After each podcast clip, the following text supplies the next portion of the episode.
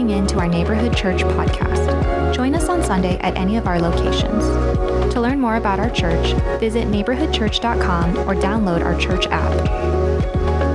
Well, good morning. It's good to be with you again this morning. I'm Steve Ellis. I am one of the uh, elders here at Neighborhood Church, and occasionally uh, they let me out of my, my cage.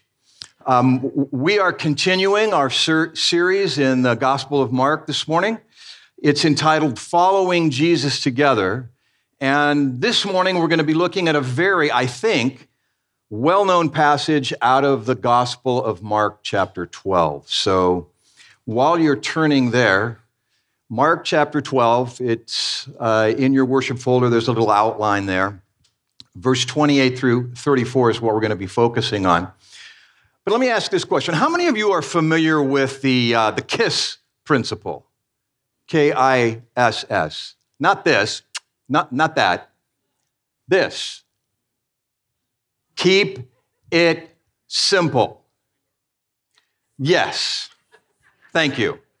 Probably most of you have heard it at some point. It's a design principle attributed to the United States Navy back in the early 1960s. And basically, the idea is that things are easier to understand when expressed in their simplest terms. Leonardo da Vinci said it this way simplicity is the ultimate sophistication. It's the idea that very often less is more. I heard that a lot from judges when I was still practicing law, as they were frustrated with the ever growing piles of paperwork thanks to the word processor. You've probably heard the joke lawyers. The only species on the planet that can file a 300 page document and call it a brief, right? there is something compelling about getting to the point. What's the bottom line, right? I say that very thing to my wife all the time. What? I'm not making any value judgments here. It's just, you know, as a guy, I just find that I tend to be more interested most of the time in the box score who won, who lost, how many runs, hits, errors. That's it. My wife, on the other hand, she wants the whole play by play, right? The color commentary, the backstory on the little girl singing the national anthem. That's not bad, it's just different. Perfectly complementary, right? But we want the summary. That's why we love Cliff Notes, isn't it? How many of you in your studies or college elsewhere leaned on Cliff Notes for a summary of some particular work or a discipline? Anybody? Am I, am I the only one that was looking for shortcuts? But this is essentially what we're going to see in our passage this morning. It's the, it's the Cliff Notes version given to us by Jesus for the entire will of God boiled down to its simplest form. It shows up here in Mark chapter 12, Matthew chapter 22, and Luke, Luke chapter 10. In common parlance, it's called the Great Commandment. If social media was around in the time of Christ, we'd probably be calling it the, the greatest tweet ever told. A concise summary of the purpose for life in 140 characters or less. So simple. And yet, and yet, I, I don't think we will ever be able to fully plumb the depths of what it means in this life to love the Lord your God with all your heart, mind, soul, and strength, and your neighbor as yourself. We could spend a lifetime exploring all of what that really means.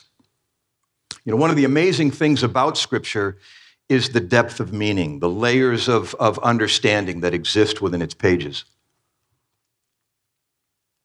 I'd bet that every single one of you here, if you've been a student of the Word of God for any length of time, you've experienced reading a passage in the Scripture that you thought you knew intimately, that you thought you had exhausted in terms of understanding, only to see something you had never perceived there before.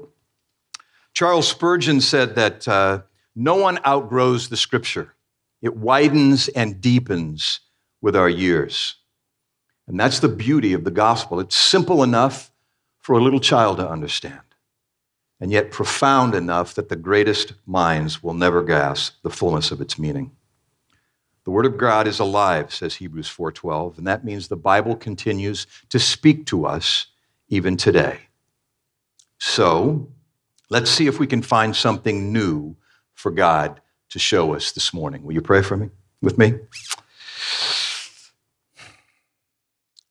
Father God, I just ask that you would illuminate our minds, that you would enlighten our hearts with your word this morning as we look into this greatest commandment, this instruction to love you with everything we have, our entire being, and then our neighbor as ourselves. Lord, we thank you for this opportunity to gather together this morning.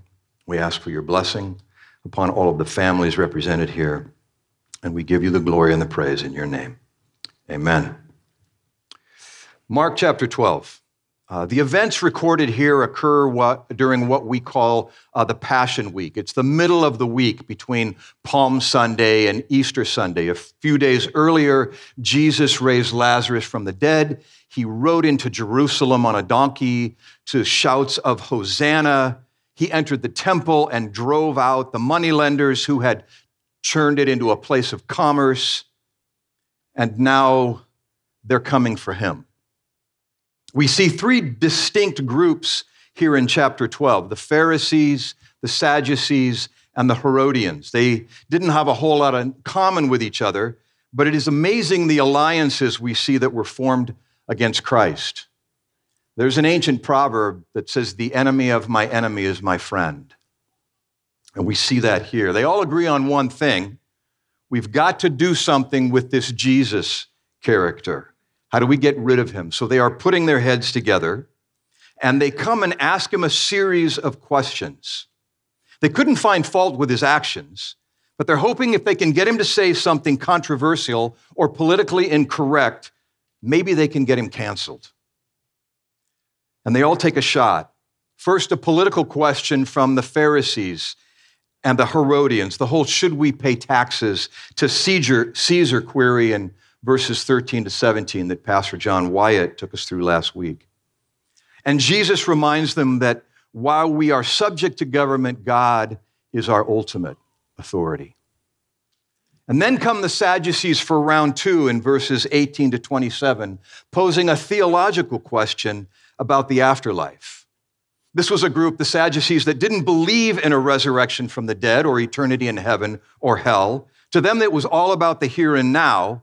And they present a bizarre hypothetical to Jesus about a woman who ends up getting married to seven different brothers from a single family because the men keep dying off.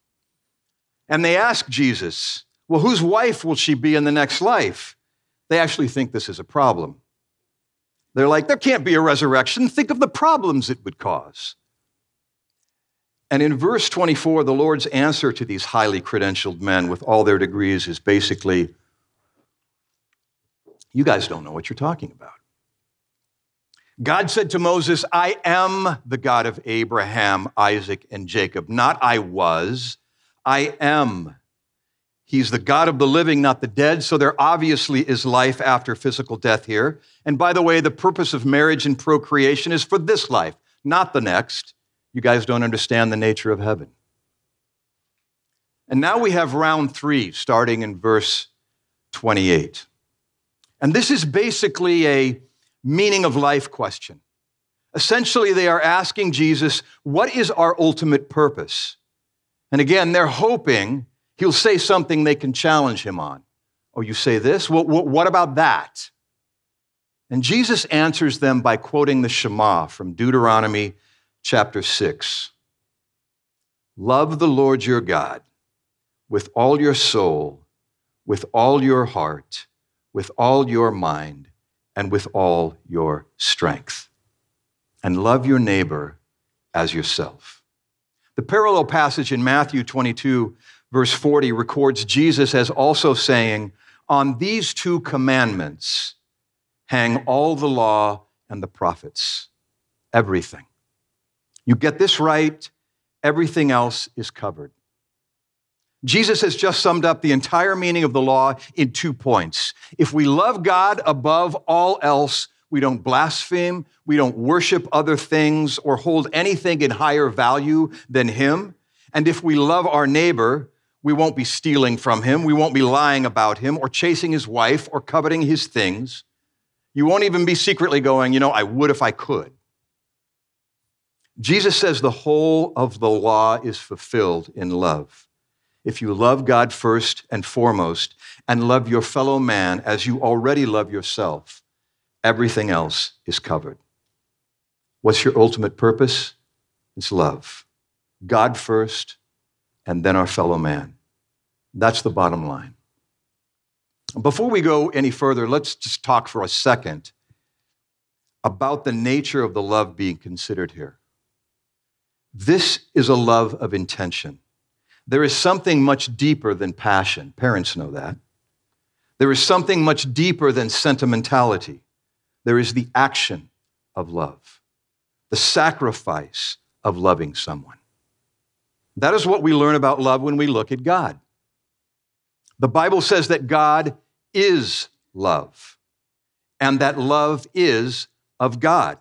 1 John 4 8. So true love and its true source is God Himself. And the Bible makes it clear, not just thinking loves the whole world, but in a particular and profound way. Not just thinking nice thoughts about us all day long, not being sentimental or affectionate, but something altogether more profound. What's it say in John 3 16? For God so loved the world that. What does this thing called love look like in action? What is the that? What is it that gives content to this word love? What is the thing God does that is so loving? That he gave his only son, that whoever believes in him should not perish but have eternal life. Or consider Romans 5 8. God has demonstrated his love toward us. How? In that, here it is again, this particular profound way, this action, while we were yet sinners, Christ died for us. That is how it was demonstrated. The ultimate sacrifice for the ultimate blessing of the ultimately undeserving. It could not have cost him any more and could not have been done for anyone less deserving, but that is how we know that the truest of love is action at personal cost for the blessings of others. We are called by God to a life of service through love to others husbands to their wives, mothers to their children, to our neighbors, church to its community, and Jesus says your ultimate purpose, first and foremost, is to love God with all your heart, with all your soul, with all your mind, and with all your strength. With all your heart. That's your leanings, your direction, your pursuits, your inclinations. Joshua 23 24 says, Incline your heart to the Lord. Proverbs 2 2 is similar. Incline your heart to wisdom. 2 Thessalonians 3 5, direct your hearts to the Lord. We see in these verses, it's the inclination, the direction. Loving God with all your heart means seeking and submitting to his will for the direction of our lives. With all your soul.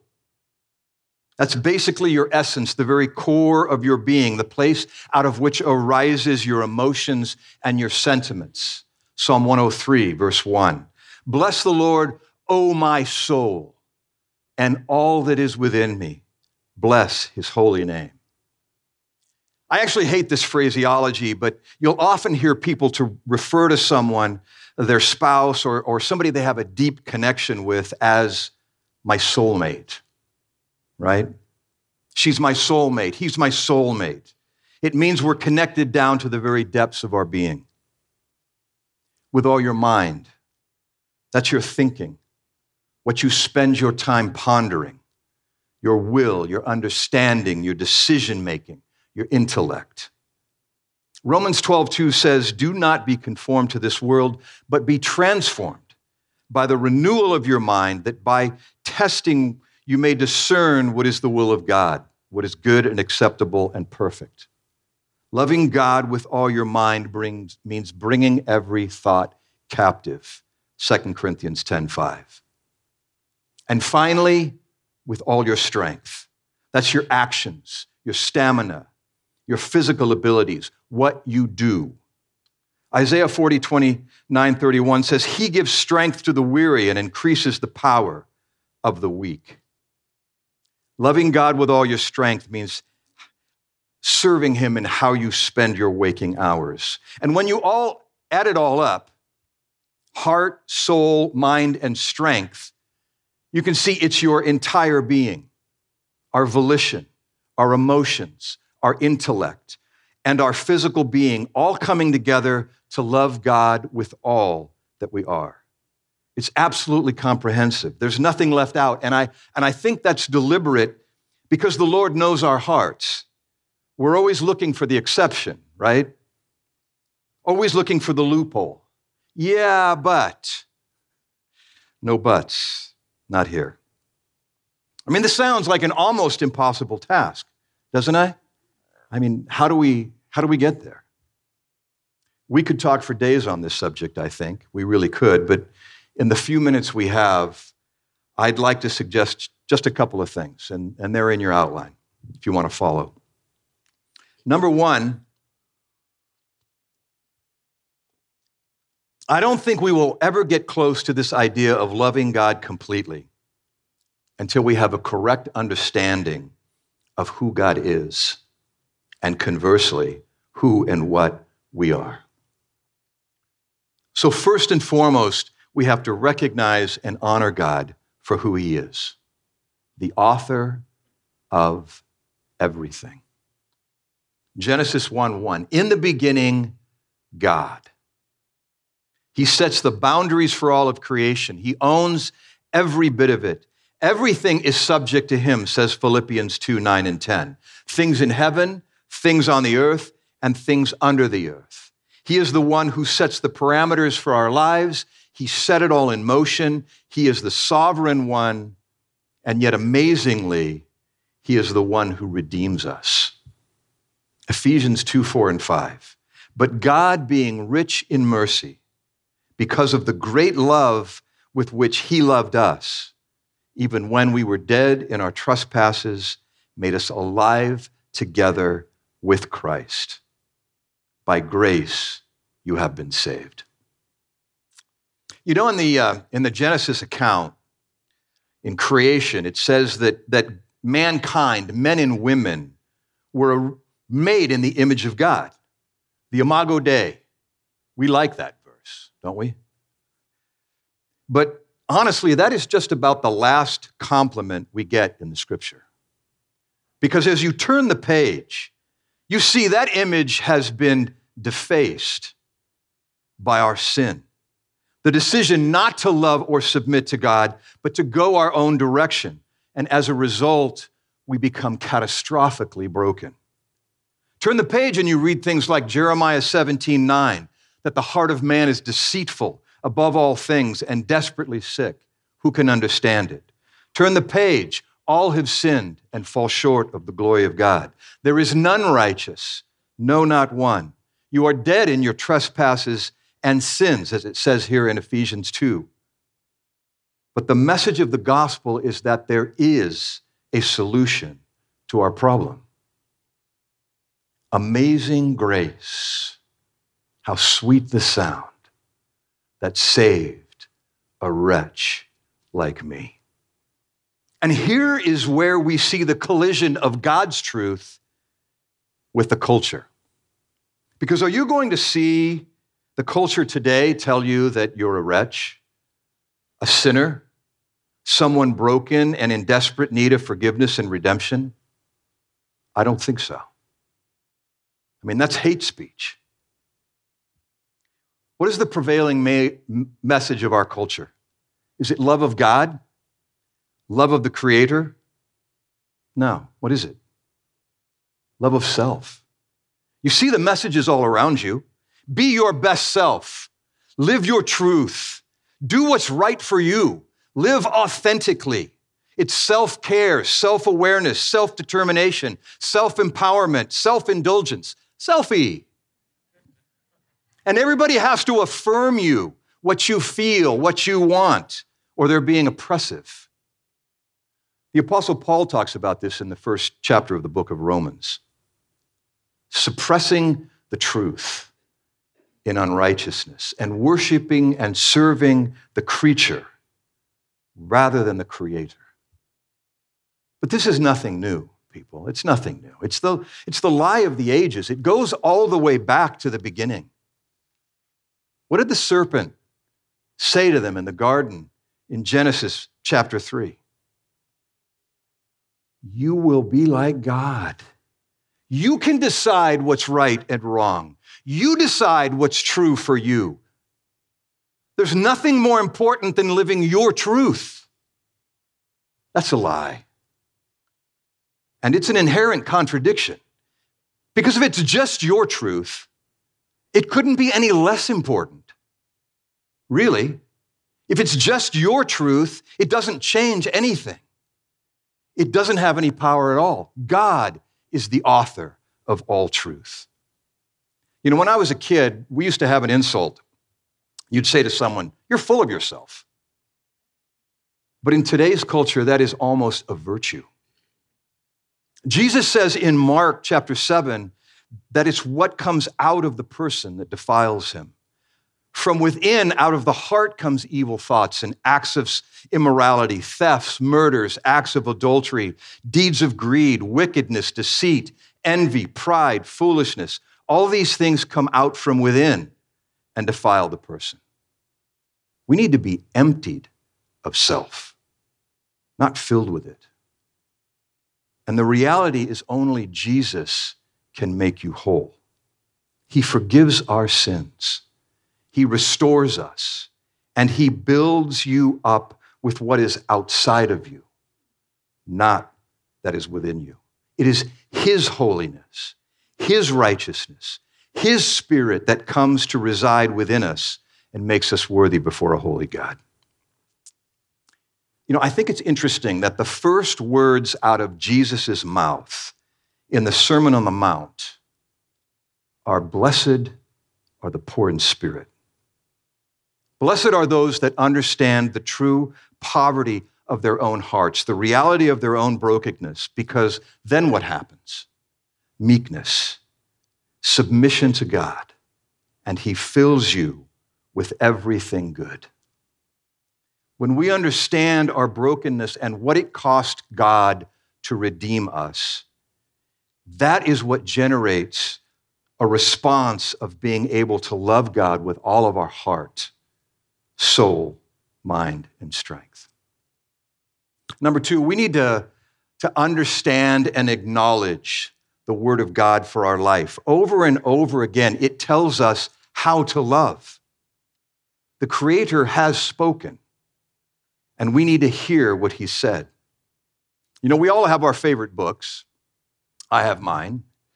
And that's not bad. I've got shelves full of them at home, and I'm sure you do too. And I'm not saying you can't find some wisdom in a good book. But at the end of the day, you know what all that is? It's Adam's opinion about one thing or another. We need to hear from Adam's maker. The scripture has more power in it than anything you will ever read, and what it says about itself is true. Hebrews 4:12 says the word of God is like a sword piercing to the division of soul and spirit, of joints and marrow and discerning the thoughts and intentions of the heart. We're pretty good at seeing others accurately, we think, but we're not so good at being able to see ourselves honestly. You want to see yourself clearly? Read your Bible. It judges the thoughts and intentions of the heart. It says in James 1 that it is a mirror. I look in the mirror once in a while. Guys do. I mean, I don't think as much as the ladies. I mean, guys, do we care that much about being pretty? Look at us. Apparently not. But if you look in a mirror, it helps you see what you need to fix. Your hair is out of place. You've got food in your teeth. My wife was a dental hygienist. We have floss everywhere in the house. A mirror shows you the problems and it causes you to act. It also says it's a seed, Jesus' words in Matthew chapter 13. And the interesting thing about a seed is that it grows inside of the thing in which it is planted. James 1:21 says that we are to receive in all humility the implanted word. One of the amazing things I've learned about the word of God is when you study it, when you memorize it, it takes root and it stays with you and it comes up throughout all of life. You face a troubling situation, and there it is. It springs up and actually causes you to grow in the eternal life that you've been given. It is also a lamp, a light. We always want to know what to do with our lives, where to go next, how to live, and the scripture helps to show us the way. The Bible is full of wisdom and principles about how to live our lives God's way. It gives great guidance. It tells you if you want to be wise, do this. If you want to live well, do that. Go this direction. Don't go there. That will end badly. And finally, liberty. The Word of God is for our freedom, it is for our liberation. James says it is the perfect law of liberty. Jesus said he came to bring liberty to the oppressed. We hear a lot about oppression these days. But what does the Bible say? The Bible says real oppression is sin. That's what enslaves the human race, and you don't have to look very far to see that reality. And real freedom is the knowledge of forgiveness and being made righteous in Jesus Christ. That is why Jesus says in John 8, if you are truly my disciples, you will abide in my word, and then you will know the truth and it will set you free. You abide in it. You live within its parameters. You live within its light. You abide in it. Then you know the truth, and that truth sets you free. And last, loving God means we live it out. And, and here's where it gets a little close to the bone. You mean I, I might have to do something? Jesus said in John 14, 15, if you love me, you will what? Keep my commandments. You know, one of the interesting things about reading the Gospels is that you will discover Jesus never leaves people where they are. Never. The adulteress in John chapter 8, go and sin no more. Nicodemus in John chapter 3, someone who had dedicated his life to study and living the law, like, like the Apostle Paul, a Pharisee. And what does Jesus say to him? You need to start over. You need to be born again. It's a matter of the heart and spirit. The Samaritan woman in John chapter 4, what was the issue? Sexual immorality. That's why she was at the well in the middle of the day instead of in the morning. And Jesus sits down and strikes up a conversation with her about getting a drink and living water. And in the middle of that conversation, he says, Go and call your husband. And those of us, you know, in polite company would think, Oh man, don't go there. That, that's awkward. And she says, I don't, I don't have a husband. Jesus says, You've answered truly. You've had five. And the man you're living with now, it's not the committed relationship for life as God intended. The rich young ruler that we looked about a couple of weeks ago in Mark chapter 10. You will never find an encounter by the Lord Jesus Christ with anyone, anywhere in the Gospels, where Jesus says, Hey, you're good. You're fine just the way you are. He is always pointing people to the issues of the heart and what needs to change. Jesus never once says, just believe in me and you can stay exactly the way you are. He never said that. But you'll be amazed as your understanding of God's word develops, as your understanding of Jesus Christ develops, how the love of God works in you and it changes you. when you look into the mirror of God's word and you start to see the things in your life that need to be burned away, that can be hard. Some of that stuff doesn't want to die and it will scream in agony. It's not pleasant sometimes and it takes time. Paul talks about it in Romans chapter 7, where he says, Man, what, what's wrong with me? It, it feels like there's a war going on inside, and I'm doing the things I don't want to do, and the things I want to do, I'm not doing. I love the Lord, that's the evidence, and I want to do what's right, but I keep messing it up. Thank goodness for chapter 8. There therefore is no condemnation in those who are in Christ Jesus. Hallelujah for that. But Jesus not only has the power to save us through his love, he has the power to transform us through the Holy Spirit from glory to glory. 2 Corinthians 3:18. We have to live out his love. That's how we are salt and light to the world. The church is not just a building and a Sunday morning appointment. We need to believe in the redemptive work of Jesus Christ enough to own it as business people, to own it with our children when we're at the ball fields and when we talk with people sitting around us. Paul says in Romans 1:16, "For I am not ashamed of the gospel, for it is the power of God unto salvation." For the righteousness of God is revealed. How? From faith to faith to faith to faith. That's how the world sees it when we live it out. You know, the work of evangelism is not done until people find the love of Jesus, but you'd be amazed at the avenues through which they find him. Let your light so shine before men so that they may see your good works and glorify your Father who is in heaven. Sometimes all we do is put a rock in their shoe, but very often that's the exact thing that God will use. Love the Lord with all your God, heart, with all your soul, with all your mind, with all your strength, and love your neighbor as yourself. That's, that's the macro mission. That's the big picture. That's the bottom line. But within those parameters, within those boundaries, every single one of us here has a micro mission. Ephesians 2:10. For we are his workmanship, created in Christ Jesus for good works which God prepared beforehand that we should walk in them. Every single one of us has a purpose. It's going to have something to do with loving God with all your heart, soul, mind, and strength, and loving your neighbor as yourself, because that's the overall purpose.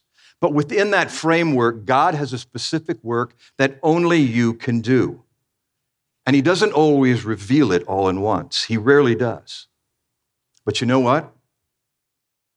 Over the years, I have seldom heard a testimony where someone says, You know, I was sitting on my couch watching Netflix, and the Lord just spoke to me.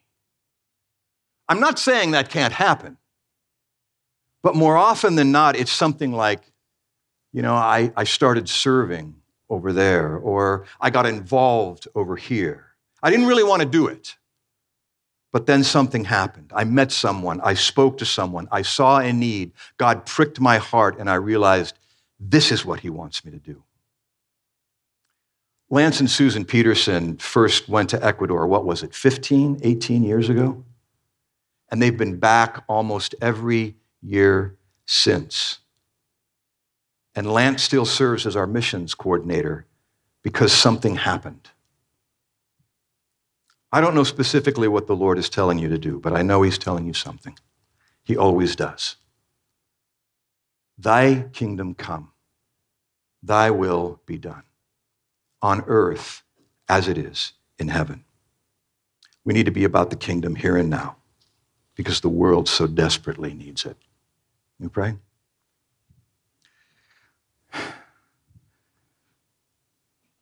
Lord God, your word challenges us. The truth confronts us. Lord,